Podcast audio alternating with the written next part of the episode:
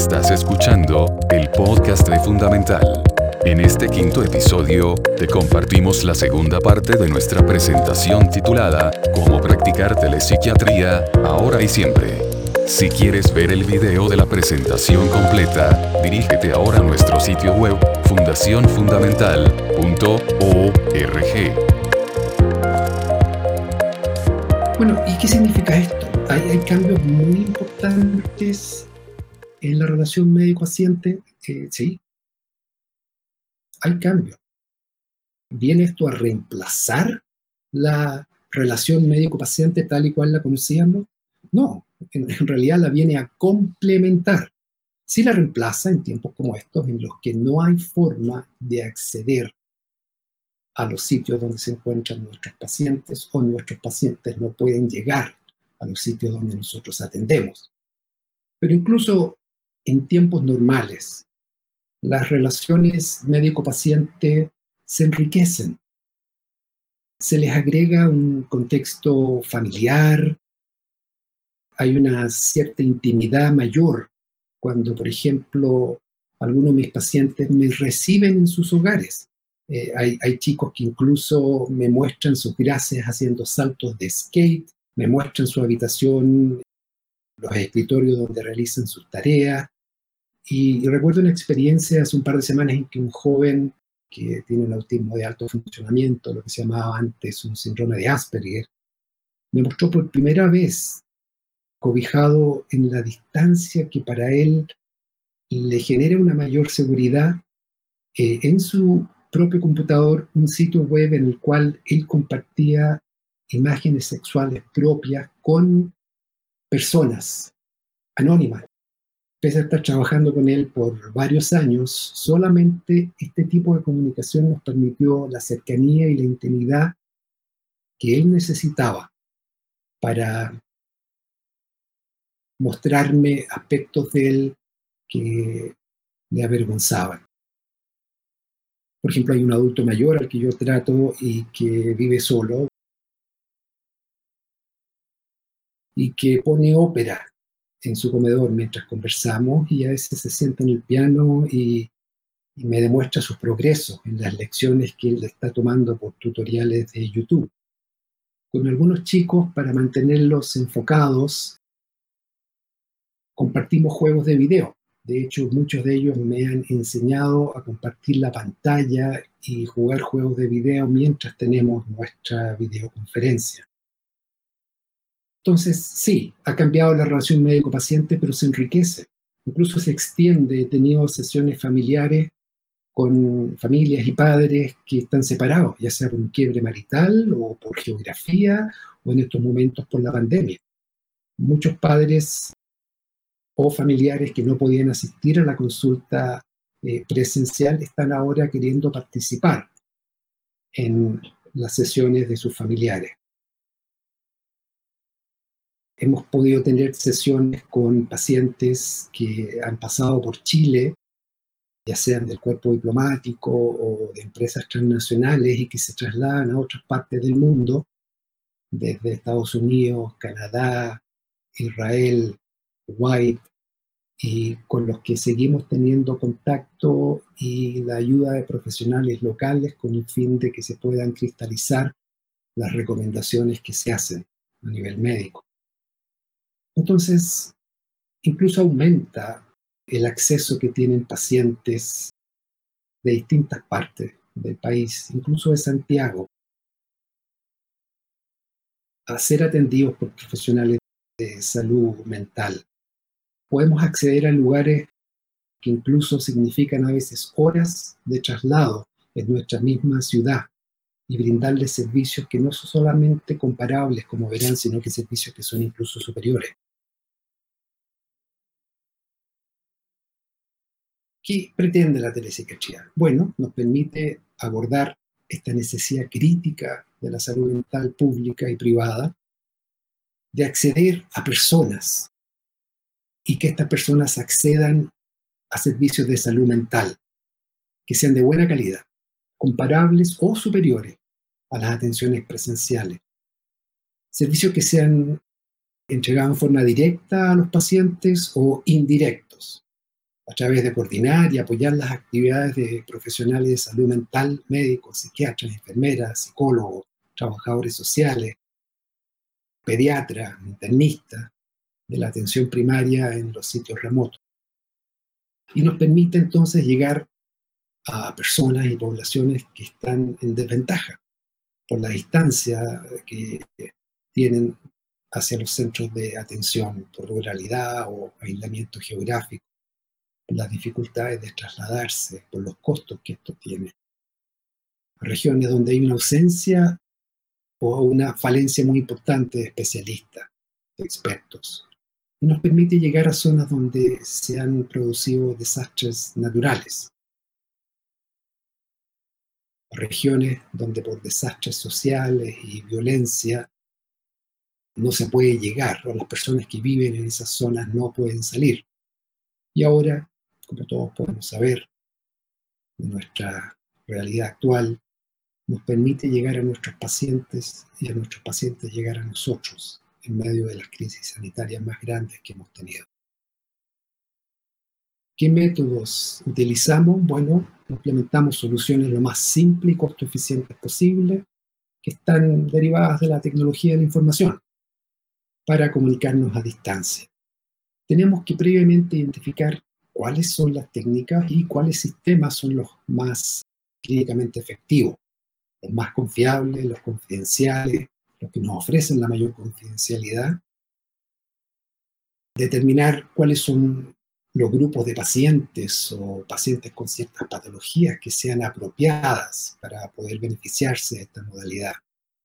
Eventualmente tenemos que ir recolectando información para saber el grado de eficiencia y satisfacción que se genera con esta práctica de la telepsiquiatría, tanto en pacientes como en proveedores de servicios. Tenemos que estar muy atentos esto sobre todo en Estados Unidos y en vías de formación aquí en Chile, a las regulaciones y las leyes bajo las cuales se va a regir la práctica de la telemedicina, la telepsiquiatría, cuáles son los protocolos, modelos, las condiciones de seguridad y cuáles son las condiciones de reembolso por los seguros estatales y privados. ¿A dónde llegamos? ¿A qué lugares podemos llegar con la telepsiquiatría? Bueno, a todos los centros de salud general, y centros de salud mental, a los hospitales y todos sus servicios, a escuelas.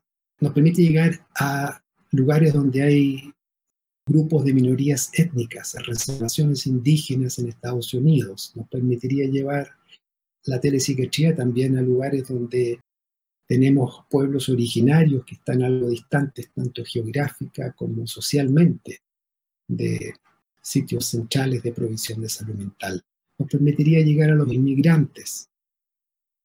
Podemos llegar a consultorios rurales, podemos llegar a prisiones podemos llegar incluso a... Hay un sistema de jail wards que son unidades intrahospitalarias cárcel en hospitales psiquiátricos en las cuales se recluyen a pacientes psiquiátricos que han sido ofensores graves de la ley que no pueden estar simplemente en una prisión. En una oportunidad tuve que evaluar un paciente en San Francisco en, su jail ward que era un serial killer, un, asesino en serie. Y tuve que hacerlo a través de una reja porque no se podían acercar a él y solamente le daban la comida a través de una rendija. Creo que hubiese sido bastante más seguro incluso el que se hubiese podido realizar a través de una videoconferencia. Podemos llegar a los servicios de urgencia. Y también, bueno, la telesalud mental pública nos permite difundir información a toda la población, no solamente a los pacientes. Nos permite difundir información y llegar y asesorar a grupos de, de apoyo y de autoayuda nos permite relacionarnos con asociaciones de pacientes y fundaciones en pro de la salud mental, como son Fundamental y su rama La Paciencia. Entonces, como ustedes verán, la misión de la telepsiquiatría no es reemplazar, sino que complementar y fomentar y enriquecer la relación médico-paciente. No reemplaza el contacto presencial, salvo que éste no esté disponible. Y aquí tengo que decir que si bien yo siempre recomendaba hasta octubre del año pasado que todas las primeras consultas fuesen presenciales, sean de pacientes de la región metropolitana o de pacientes de regiones, desde octubre del año pasado, más bien noviembre, porque no pude llegar de vuelta a Chile en octubre, he aceptado pacientes que consultan por primera vez por eh, vía televideoconferencia.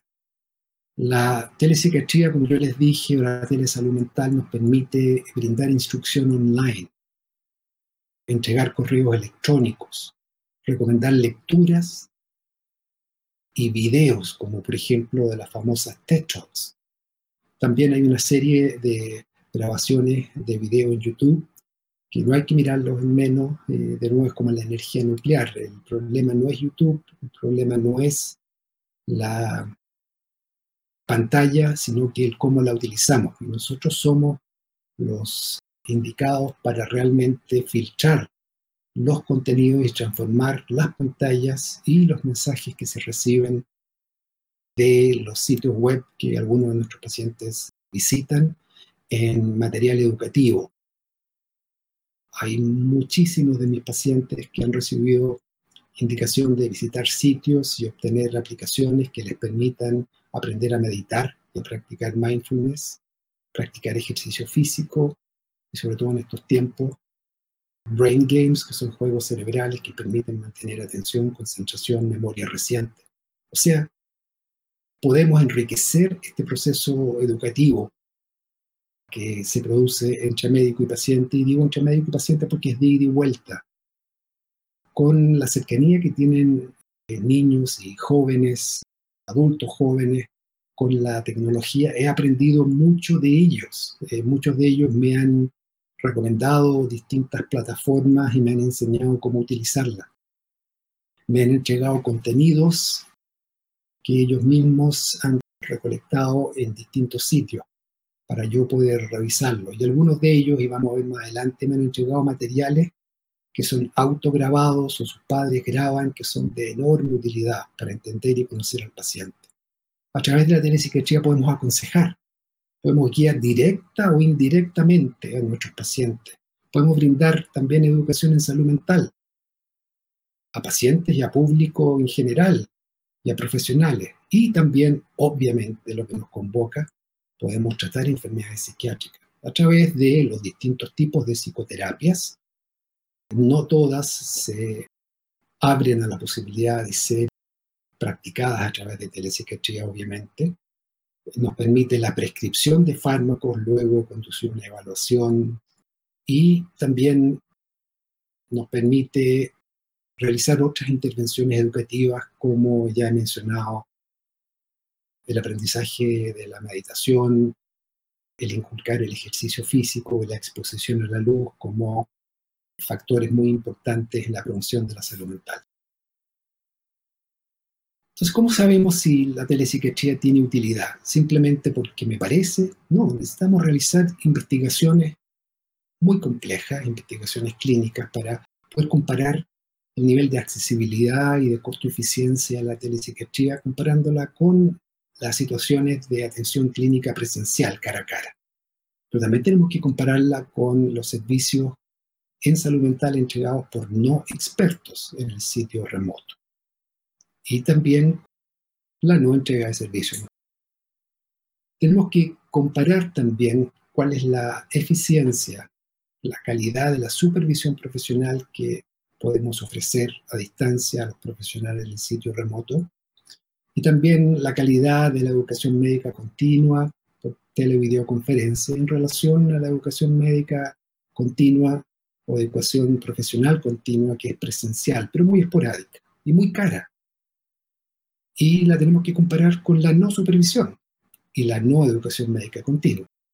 Entonces, esta comunicación interactiva por televideoconferencia nos permite interactuar como médicos especialistas en el sitio central con los pacientes y los profesionales locales del sitio remoto, en un tiempo real, como si estuviésemos en el mismo lugar. Es muy importante señalar que la telepsiquiatría está basada y radica en el desarrollo de destrezas clínicas del médico, del psicólogo, de la observación clínica, de la comunicación verbal y gestual, Es una gran alternativa para los pacientes que no tienen acceso fácil a un nivel de experticia en atención clínica y responde a la carencia de especialistas, permitiendo el acceso de la población rural o de zonas remotas a profesionales de salud mental. Y lleva entonces servicio clínico a instituciones como hospitales, consultorios, postas rurales, prisiones y escuelas. ¿Por qué investigamos en telepsiquiatría? Porque tenemos que constantemente medir, revisar la calidad del servicio que estamos ofreciendo, el nivel de accesibilidad y de posterior adherencia del paciente en relación a lo que ocurre con la atención presencial. Tenemos que evaluar cuánto disminuyen los costos en relación a la presencial y tenemos que identificar los beneficios para fomentarlos y las limitaciones para disminuirlas. Brevemente, ¿cómo se comparan la calidad y la accesibilidad de los servicios brindados por telepsiquiatría al servicio clínico presencial? Eh, ¿Son comparables en precisión diagnóstica? Sí. Ahora, al que quiera, encantado le envío la amplia literatura que sustenta esto. ¿Son comparables una vez que uno hace un seguimiento eh, en continuidad y adherencia del paciente al tratamiento? Sí. Es más, algunas veces la telepsiquiatría supera en precisión diagnóstica y adherencia al tratamiento del paciente a la atención presencial. ¿Y cómo comparamos la eficiencia y la accesibilidad? Aquí no hay comparación. El poder llegar a niños y adolescentes en escuelas, hogares transitorios, a centros de tratamiento residencial, como sería el CENAME, llegar a estudiantes universitarios en sus campos, en Estados Unidos, en college.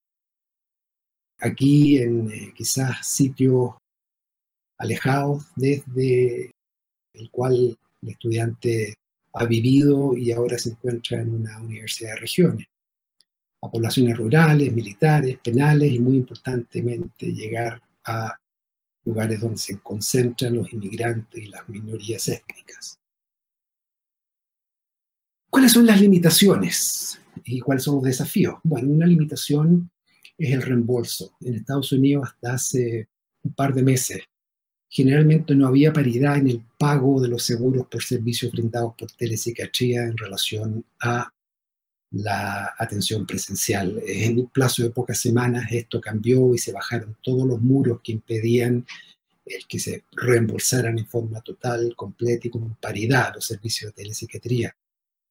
Sí tenemos ciertas vulnerabilidades en cuanto a la mantención de la privacidad y la seguridad de los datos, tenemos ciertas limitaciones en cuanto a asegurarnos, lo que no es fácil, de que el paciente que presenta agresividad hetero o autoagresividad, amenazas de violencia contra otros, contra sí mismo, ideación suicida, nos presenta un, un, desafío muy grande. Tenemos que nosotros estar muy atentos a que no solamente empecemos un servicio, sino que podamos proveer no solamente una atención que sea seguida de implementación de los tratamientos, sino que también de tener claras las alternativas en caso que nuestro paciente al cual estamos entrevistando o tratando presente una condición de riesgo. Hay un problema que no se presenta en Chile, pero sí en Estados Unidos, que cómo se comunican los sistemas de comunicación. Eh, que es la interoperatividad de distintos sistemas. A eso no nos vamos a referir. Y un problema muy grande, que es la dificultad que nos crea el no tener receta médica electrónica y muy recientemente la creación de la licencia médica electrónica. Por supuesto que tenemos problemas de privacidad y de confidencialidad, tenemos que cuidar de que no se invada el entorno del paciente durante la televideoconferencia y tampoco el del entrevistador, el del médico. También me ha pasado que nuestro perrito regalón a veces entra sin golpear y se sube y se presenta ante mis pacientes, lo, que ha sido muy bien recibido y, y celebrado, pero no es apropiado para la etiqueta de práctica clínica. Tenemos que estar muy atentos a la confidencialidad que siempre está en riesgo, tenemos que tener cuidado con eh, la seguridad de los textos que son transcritos, ya sea en forma manuscrita o a través de Electronic Medical Records, que son las fichas electrónicas. Yo uso una ficha electrónica de hace unos 10 años y la tengo en la nube y solamente puedo acceder yo, pero uno nunca está totalmente seguro y hay que tener mucho cuidado de que todas nuestras notas no puedan ser accedidas por gente que no corresponde.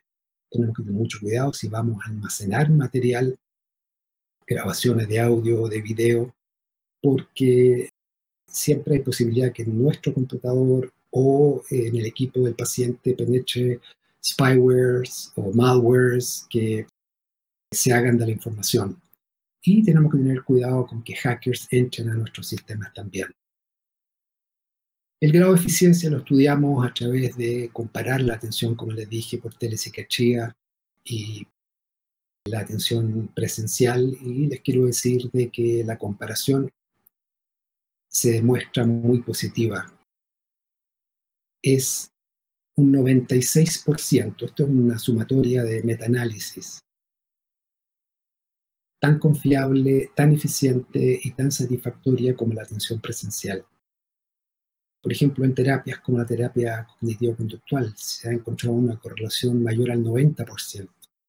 En todos los estudios, la satisfacción de los pacientes, los familiares, los médicos el sitio remoto y los especialistas es muy alta. ¿Qué, qué tipo de estudios tenemos en relación a patologías? Muchísimo. Muy aplicable en trastornos de angustia, obsesivo compulsivo, de pánico, trastorno por estrés postraumático, trastorno depresivo, en esquizofrenia incluso, en dolor crónico, dudoso en consumo de alcohol y drogas, eh, dudoso en trastornos alimentarios, por razones que ustedes podrán inferir. Y hay un interesante metaanálisis de 14 estudios que juntaron 500 casos en que se preguntan si la telepsiquiatría puede reemplazar a la evaluación psiquiátrica en persona y concluyen eh, el, estudio está disponible en CNS Spectrum, que, que sí, que en efecto sí es reemplazable. Uno de los desafíos que tenemos es continuar haciendo estudios para demostrar que los servicios clínicos que ofrece la telepsiquiatría, que están basados en la evidencia, tienen resultados iguales o superiores a los que previamente se obtenían con los mismos pacientes o las mismas poblaciones en quienes se instaura el servicio de telepsiquiatría. Hay ciertas consideraciones, tanto evolutivas como clínicas, para la selección de pacientes. En el sitio remoto tiene que haber una claridad respecto a desde qué edad y hasta qué edad podemos evaluar y tratar a pacientes por esta avenida de la telepsiquiatría. Tenemos que tener una claridad respecto al nivel de desarrollo intelectual, al tipo de trastorno que la persona padece, al nivel de cooperación que el paciente exhibe. Y esto lo tiene que determinar el profesional local. Y muy importantemente, cuál es el grado de apoyo clínico en el sitio remoto, las capacidades que ellos tienen de brindar servicios eh, inmediatos, seguimiento y también atender urgencias derivadas de nuestra práctica. El médico tiene que entrenarse y exhibir destrezas en la práctica de la telepsiquiatría, tiene que desarrollar un estilo clínico comunicacional y lo que después verán ustedes que es una etiqueta de la videoconferencia, tiene que manejar la tecnología, los equipos ante cualquier eventualidad. ¿Y qué contraindicaciones tenemos con pacientes? Líneas generales, si bien hay casos individuales, primero que todo falta consentimiento. Tiene que haber consentimiento informado del paciente para participar de esto y si no del paciente, de sus familiares, si son niños. Tenemos que contraindicar la participación de pacientes paranoides, eh, cualquiera que sea la patología de base. Hemos tenido varios episodios bastante complejos de pacientes que luego de terminadas las sesiones creen que siguen siendo observados y monitorizados a la distancia está contraindicado el evaluar o tratar a pacientes por telepsiquiatría que están con un estado de agitación psicomotora muy grande, pacientes que están con un estado confusional o de delirium, y obviamente pacientes que están con un estado mental influenciado por la acción de psicofármacos o drogas que les impiden la comunicación. Elementos clínicos semiológicos muy importantes. Cuando usted está frente a su paciente, se van a dar cuenta de que tienen una enormidad de datos en los cuales se pueden fijar. Algunas veces incluso la cercanía a el torso y la fascia del paciente nos brinda datos más cercanos que a los dos metros en que nuestro paciente se sienta en nuestra consulta. Es muy importante fijarnos en la postura corporal, en el lenguaje no verbal, en los gestos faciales, en si hay alteraciones morfológicas en el paciente. Muchas veces yo les pido a pacientes que están siendo medicados que tienen los brazos hacia adelante, que me muestren si tienen temblor, incluso les pido que caminen y hago un examen neurológico, si bien breve y yo diría insuficiente, al menos me permite descartar ciertos efectos colaterales graves. Tenemos que poder o tenemos que intentar discernir entre patologías de internalización, trastornos de angustia, gran inhibición, timidez, versus lo que serían signos deficitarios negativos de enfermedades psicóticas. Tenemos que poder identificar también movimientos involuntarios, discernir si son tics, si son estereotipias, si son disquinesias relacionadas con tratamiento farmacológico. Tenemos que establecer cuáles son las habilidades sociales de nuestro paciente. Aprendemos mucho respecto al contacto visual. Incluso en una oportunidad pude darme cuenta, no sin gran temor, que uno de los eh, jóvenes que yo atendía tenía una importante anisocoria y al comunicarme con los padres, ellos me dijeron que era congénita y que no revelaba ningún tipo de daño neurológico reciente. Tenemos que ver cuál es la reactividad afectiva del paciente cómo responde a nuestros acercamientos, nuestras insinuaciones, nuestras preguntas y nuestras interpretaciones. Tenemos que evaluar movimientos oculares para ver, como les dije, si hay tics o también si se presentan nystagmus, una serie de señales a las que vamos a tener acceso que nos permiten un buen examen clínico. Tenemos que estar atentos al tono y las inflexiones de la voz, a las pausas que se producen, y tenemos que estar muy atentos porque no en todos los lugares vamos a tener cámaras teledirigidas como eh, desde el sitio central al sitio remoto. Tenemos que tener mucha conciencia de que hay muchos datos que se pierden. Entonces no tenemos que sacar conclusiones absolutas hasta que conozcamos bien el paciente. Gracias por acompañarnos hasta el final. Para no perderte los siguientes episodios, suscríbete al podcast desde iTunes o Spotify, y si te gustó lo que escuchaste, déjanos una calificación de 5 estrellas, y así nos ayudas a llegar más personas. Hasta la próxima.